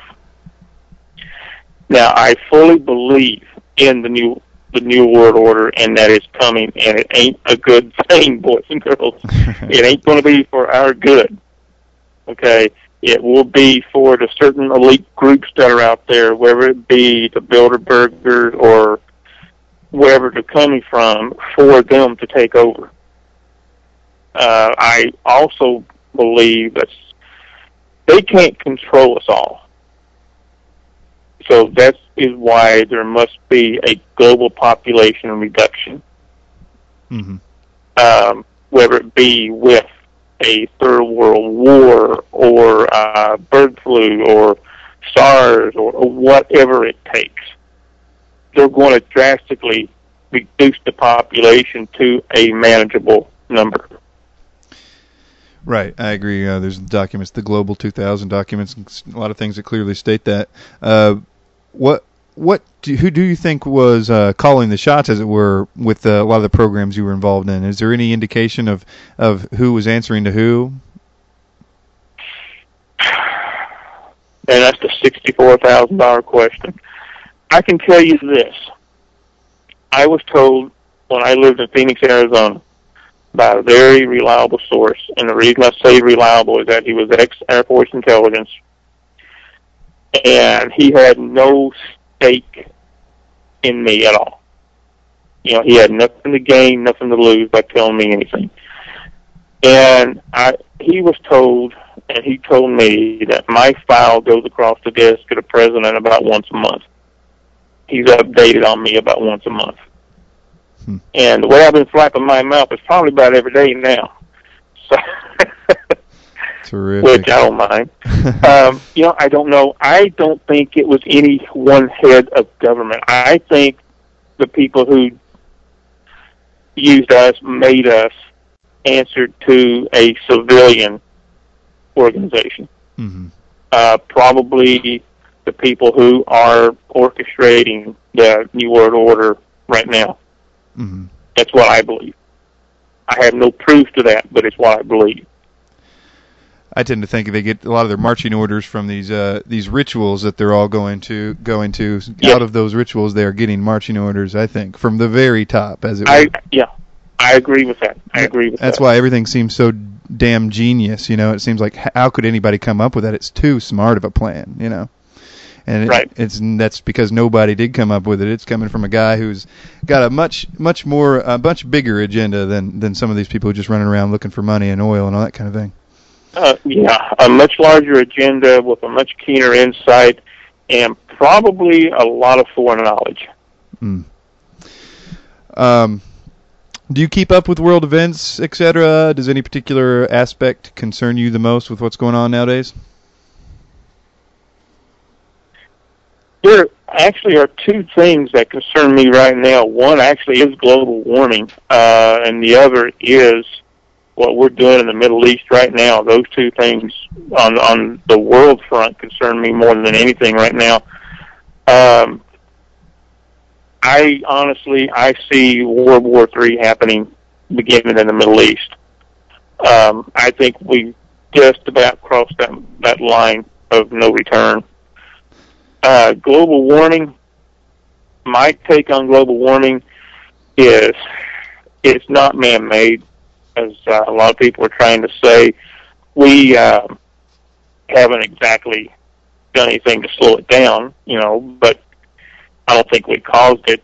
I think global warming is a um, is something that happens periodically, and I think it concerns the sun because one of the reports that I read not too long ago is that not only is the Earth warming up, but all the planets in the solar system are warming up, Mm-hmm. And that's being done because uh, our sun is going crazy. And I heard a guy several, God, I think ten years ago or longer than that, um, on a late night show, and he explained global warming better than anyone I've ever heard. And while I'm seeing with the weather right now, he described it right down to a T. At first, it'll it'll be doing exactly as it is right now: warmer summers, colder winters, um, and then they'll flip flop, and then finally, as the polar caps melt and all that fresh cold water goes in uh, to the ocean currents, we'll go through a mini ice age. Mm-hmm. And then after the mini ice age, as things continue to heat up, then we see the real, the real global warming where the planet begins to heat up and stay hot for a while. You know, I heard uh, something just Uh, yesterday from a friend who really opened my eyes, made Yeah. made something click about this uh, because they heard it on Glenn Beck. He called me when he heard him saying it. So he, he said that Glenn Beck had was t- talking about uh, this Canadian defense minister who just came out saying that that defense minister thinks that we that we should use some of the alien technology to help stop global warming, i.e., the Globe- Gordon Novel thing, you know, from Project Right. Camelot. And it made it something click in my mind that that was how it would be beginning, and that's why they have been propagating this global warming fear so heavily. Is because it, there's going to be it's going to be the primary fear in everybody's hearts, so that when they propose the solution to the problem, it will be alien technology, i.e., benevolent aliens, i.e., they're the ones that seeded us and can explain intelligent design and everything else. It's just a big a big ploy, in my opinion. But this is just a brand new theory because of hearing of all these these new these new uh, things that they're putting out nowadays. But there um, you go. No, I, I agree with that. um, do you, you know you said um, that you saw 9/11 about two weeks or so before it happened, um, and that you I did. i- that was that in like a a, a vision type thing or or a, or a, the same kind of remote viewing type was. thing. It was actually what happened. Um, I had my feet propped up on my desk and I dozed off, and I snapped out of it because I saw two large buildings, one slightly taller than the other, falling down. I didn't know where where it was. Okay, and I posted on some posting boards at that time, and I put it out there, and basically everybody just laughed at it, and that was fine. Well, a couple of days later, I got a phone call, and it was from a synthesized voice that knew that I had a trip to Boston planned and told me to postpone my trip for a month. And then a couple of days later, bam, 9/11 happens. Uh, do you think that? Why do you think that you were warned uh, were you working? Were you still doing jobs, quote unquote, as it were? Then. No, because shortly thereafter they made they actually tried to hit me. Um, what I know to be fact is that in 1982, a war started inside the intelligence community, and people started to branch off to their own groups.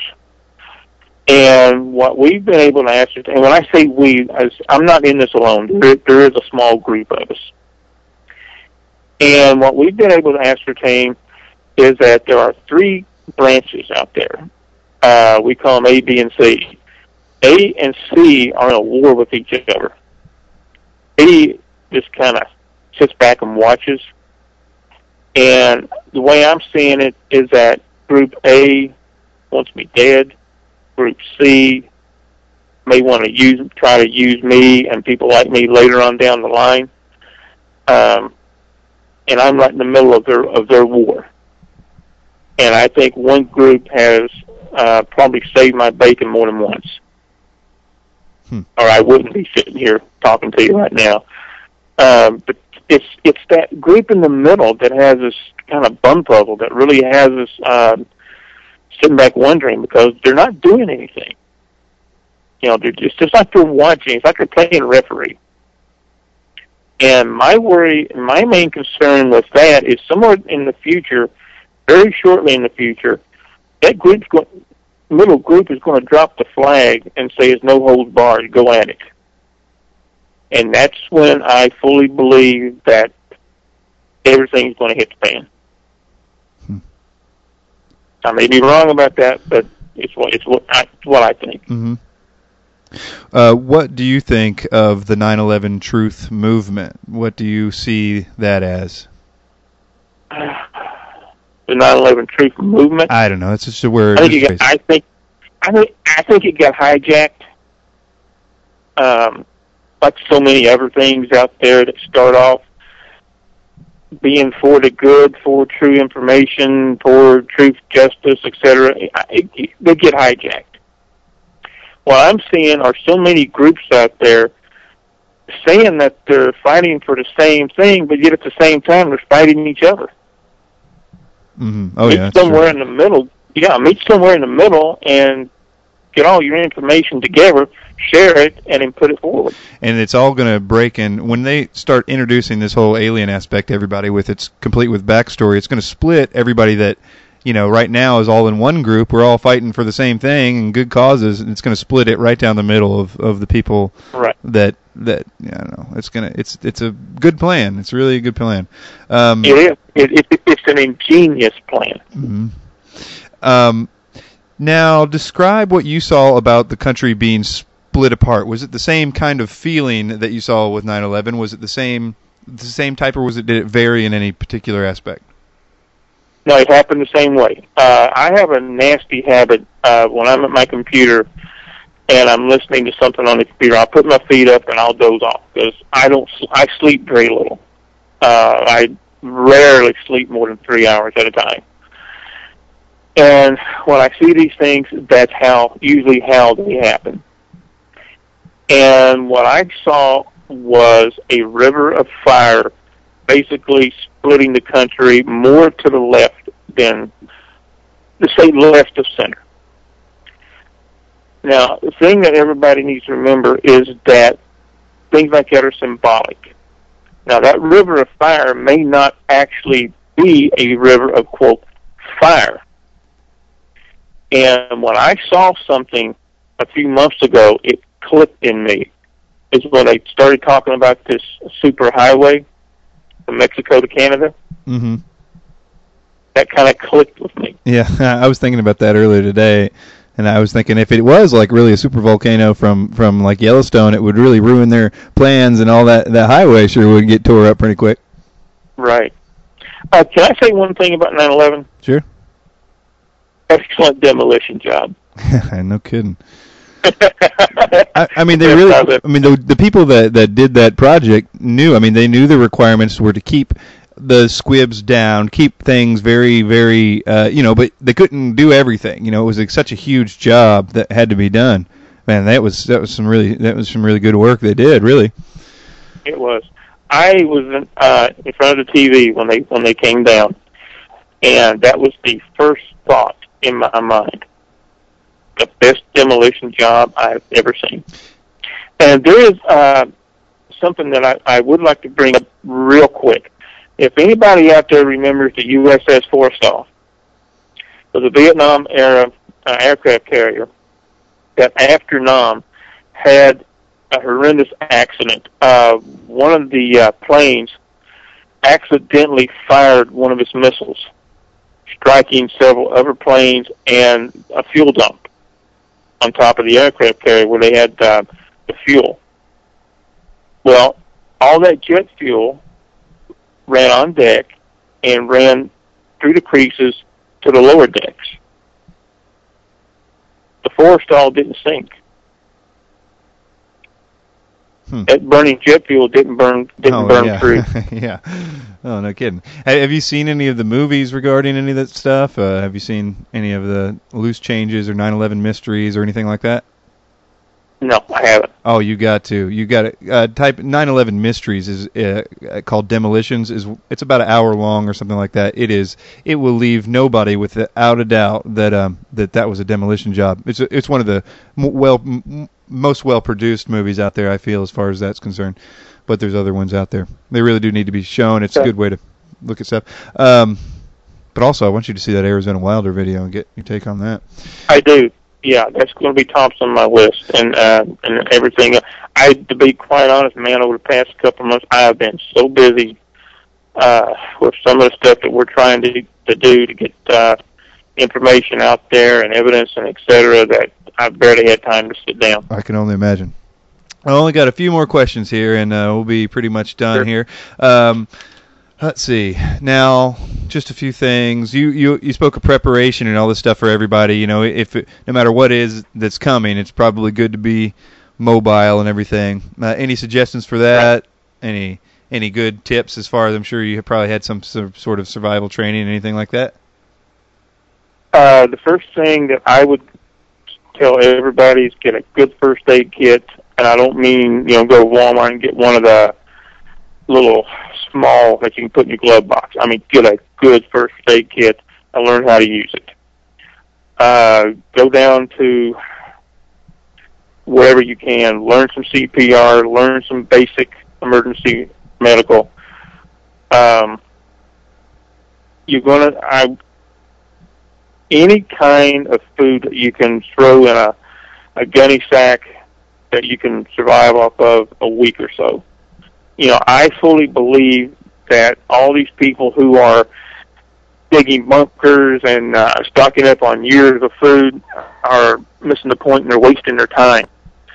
Uh, because when this thing comes down, there's going to be troops going door to door, and they're not all going to be American troops. Mm-hmm. Okay. The best thing that you can be is is to be mobile. If you're you have a vehicle that you're going to use, and you have the money or the means, take it somewhere and have a uh, increased gas tank put on it, a bigger tank or a secondary tank, something like that. Uh, just anything that you can do to prepare to be out that door in a matter of minutes and gone.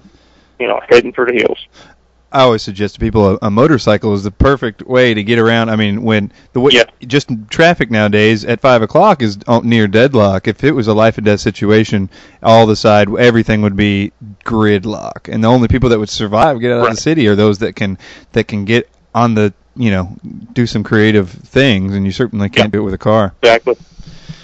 Um, I just don't see, you know, people like as people are trying to do bunkers and store three or four years of food in the garage and all that. For one thing, if people know it's there, well, you're gonna have to fight them off. right, that's true. That's the truth. I, I just honestly believe that having yourself mobile, Mhm. where you can run if you have to. Um, okay, uh, Project Camelot. What are your feelings about them? Or, or are they all all good feelings about them and everything? Sound, sound like uh, what do you, what do you think about those? Yeah. I like Bill and Kerry. Uh, I had never met them before uh, until we did this interview, and we'd only spoken a couple of times. And they flew out and shot this thing. It's an hour, hour and 13 minute interview. It's actually almost five hours worth of tape. Uh, it was a lot was edited and edited down. Uh, I I like what they're doing. They're essentially just giving uh, whistleblowers a platform. You know, and they're not taking sides at all. They're just saying, here's the, here here's the person, here's their story. Listen to it. You know, make up your own mind. Mm-hmm. Uh, as long as they continue with that, more power to them. Right. You know. Right. Yeah, they definitely have some varied, you know, whistleblowers. It doesn't seem like a particular agenda or anything like that. You know? No, no, they don't. Uh, and on um, Bill Ryan's uh, side, where he was with, um, did the uh, what was it called, Serpro, Serpro? Yeah, Serpo. Yeah, I had never even heard of that Mm-hmm. until we did the interview, and he mentioned it, and I checked into it. Um, I think a lot of the attacks on Bill were very unwarranted because as I was going back reading all that, and I heard uh, an interview that he did, he had maintained from day one with that that he felt that it was mostly disinformation. But as I I happen to agree, and as we have alluded to earlier, there is some truthful information even in disinformation. Right. So what he believed is that people needed to hear it and judge it for themselves. You know, well, he kind of got crucified for that. And since they did the interview with me, the same people who attacked uh, Bill and Kerry for Project Serpo jumped on the bandwagon and began to attack me for it. Mm-hmm. Yeah, you know, politics is politics. Hey, that's good information right there. Um, uh, let's see. I got a few more here. Uh, where am I at? Um, what do you think about some of the uh, any any? Are you hot about any of the uh, poisoning of, of Americans with the uh, uh, vaccines, fluoride, aspartame? Uh, are you aware of all of those? And and I also saw on your site the electronic pollution. That was something I've been concerned about lately with all these towers everywhere. Any Yeah. any thoughts on any of those? I would have. Oh man, I have never taken a flu shot. I advise no one to take a flu shot. Um, I fully believe that the children's vaccination has caused more harm and more death than it's ever did good. I think that's where the tremendous increase in um, uh, autism Mm-hmm. and those related areas came from. I fully believe that. Um, you know, I the one of the questions I have is with what uh, fluoride that they put in the water, and they say this is supposed to strengthen teeth and bones. Well, correct me if I'm wrong, but isn't wasn't fluoride used to clean the smokestacks in factories? yeah, it still is. I called I called our I water district the other day and asked him if that's what we use, and he was like, "Yeah, we use that." I was like, "Okay, great." Yeah. And no, you know, I think fluoride also has, and aspartame as well does something else. It causes uh, calcium deposits to form in the uh, pineal gland or pineal gland. Amen. This is what I've been thinking of lately, and it just confirms some other stuff I was reading with Edgar Cayce of all places the other day. It hit me that. Yeah, go ahead. no, uh, we're right on the same page with that, and I think that has gone a long ways in the ability to quote dumb down people. Oh yeah, but but I, I I knew it was an IQ thing, but and uh, and that was one of the reasons I've been so hopped up and fired out fired up about fluoride. But but I didn't know that it was a potentially spiritual thing too. Uh, and Yeah. I, I had read through Edgar Cayce. He was talking about different types of meditation and how it was important, you know, of this accumulation of almost the soul, as you put it, like a pathway through the pineal gland at one point, and and, and actually in conjunction with some other stuff that uh, Credo Mutwa, I think it was, said that that they were an attack on the spirituality of people in aspartame too, and uh, you know it just goes back to this is not something humans could do. I mean, that yeah, they're they're hodgepodge of chemicals and stuff, but they were told to do this by you know a higher power that knew more about this. You know, it it was either the most a genius person running the world, or it was uh, somebody with a super evil agenda, in my opinion. Oh, oh yeah, yeah, absolutely, absolutely. They're putting chemicals in food, water, the products we use daily that are put in there for one purpose and one purpose only to make us as a as a race easier to control. Hmm yep, yep. And I just got a few more questions here. One, uh, eating healthy. Do you have any particular uh, uh, regimen or anything that you do at particular foods or anything like that that you take? Or uh, I still, yeah, I, I still don't eat red meat. Uh, I eat mostly chicken and fish. Um, I would advise people now just get off the red meat. I mean, believe me, I love steak and I love cheeseburgers, but it's just not safe to eat it right now. Mm-hmm. Agreed. So I, I stay with um, white meat. Um, I try to get everything with the farm fresh label that I can. Um, try to stay, with you know, with vegetables and, and fresh fruits if possible, mm-hmm. whole grains. You know, kind of follow. I hate to say, it, but follow a weightlifter's diet. Yeah. You know, the five, six small meals a day, high protein. It really works. Yeah. Uh, okay, and uh, after I guess we've probably covered this last question, but just I'll ask it anyway. After uh, assimilating all this information uh, that you have in your journey, uh, has a big picture emerged of what you think, um, what what where we're going, what why, and and is is uh, and why all this is manifesting the way it does, and all that good stuff. I think you hit on it. Is that there is a bigger hand out there than any human on this earth that is actually controlling the shots and all this. And I think I've seen that uh, by remembering a lot of my experiences and doing a lot of uh, research myself. I also agree with you that some of this stuff just could not have been thought up by one or two guys in a think tank somewhere. Mm-hmm. There is a much bigger hand in this, uh, and they do have an agenda, and it's a very long range agenda because this has been going on for a long, long time, and they seem to have carte blanche on money to you know to do it.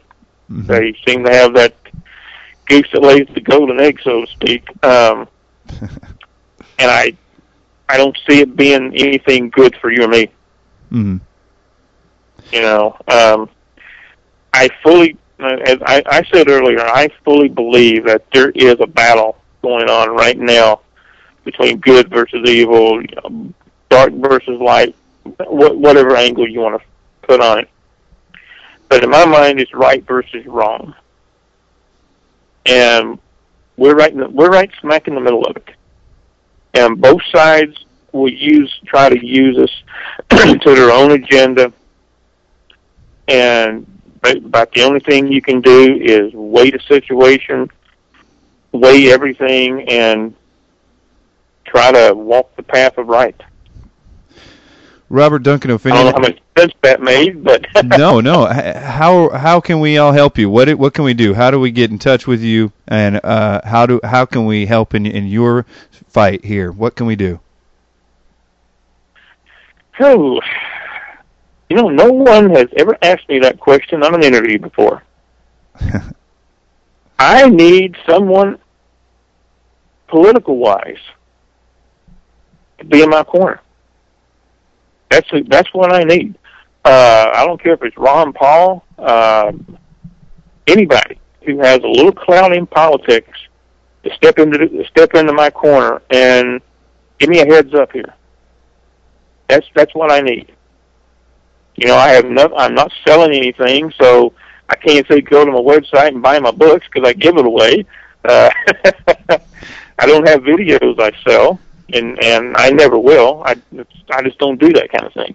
Now, Um, just for the record, I tried to buy your book today, and I couldn't find it anywhere on your site where I could buy it. And I noticed that I noticed I saw some link somewhere that you were selling it online for like nothing. I mean, basically, and uh, Yeah. I, I just wanted to know how can I get it. I mean, it didn't seem appear appear possible from the website. I didn't see a link. Is that is that right? Yeah, I'll I'll, I'll send you one uh, tonight or, or when I get back from LA. Um, it'll be an e-copy. It's out there on Amazon hard copy for a little while. It should be taken off any time. What uh, we're going to do is uh, take it off, and I'm going to rewrite some of it and uh, add some to it and re-release it as a second edition. Great. And uh, and hopefully we can get some uh you know I mean I know that everybody likes to say oh you're trying to sell something but you were going to let all this go without even mentioning anything you know I mean just for the record all those people trying to find that out but I still think you know uh you know any financial you know help would be I'm sure appreciated um and in that and that is always a good avenue to have something like that where people can support even you know for whatever they can Oh, absolutely, and it would be. It's just you know, like I've always said, I didn't do this to. Uh, somebody once said, uh, "I'm doing these interviews just to hawk my wares." I don't have any wares to hawk. Mm-hmm. you know, uh, I still published my book. Um, Harper Collins wanted to do it, but they wanted me to give them all the rights so they could uh, change it, and I refused. So I published it myself and I've given thousands of them away. Mm-hmm. You know, that it's never been a big deal to me to uh, make a lot of money off a book. Um, but uh, the best thing people can do to help me is to put me in touch with the right people. Uh, the one thing I don't want, uh, I've got a couple of guys out there. God bless them. They looks like they do a Google search every day on my name, and any place someone is um, being negative towards me, they go in there. God bless them for it, but guy, you don't have to do that. okay, it's not uh-huh. necessary. Uh, I don't want anybody doing that. Um, just if anybody wants to shoot me an email uh, or sign my guest book, um, anything that I can use to take to a congressman or a senator, um, and say, look, you know, I have all these people who want answers along, you know, with me. So let's get something started. Yeah, let's get that email address and website going for people. It's uh, uh it's uh the website is wintersteel.com, just like it sounds. W I N T E R S T E E L dot com. Um, my website is actually connected to the main website just go on the front page, scroll all the way down. You'll see who's who. There's my name. Click on that, and it takes you to it. And all my contact information is right there. My email, um, also uh, a guest book, and uh, where you can contact actually anonymously uh, through a form. Great. Only thing on there, I don't have my phone number on there, and I it's all over the internet. I, I really don't care for people having my phone number either. okay. Um, now, uh, uh, um, I guess what I was going to say was, you know, and also it's something people to do. I know it really helps me. On this show, I solicit uh, uh, prayers. If anybody's got any prayers to spare, I sure could use them, and uh, and I'm sure you know either way, it it, it all helps. So, absolutely, uh, I'm a firm believer in prayer. Uh, I don't necessarily think it's something you have to uh, do verbally and vocally like a Sanhedrin, but it's something like, you know, Jesus told in the Bible, go into your room, close the door, and pray. Heard you that. Know, I, that's that's one, one passage I've always liked. All right, Robert Duncan O'Finioan, I thank you uh, so much for, for doing this. I hope we can we can really uh, get this out there and, and help in any way we can with this. And uh, and I, I appreciate you spending your time with me. It's been my pleasure. Revere Radio Network Tampa, the worldwide home of free speech.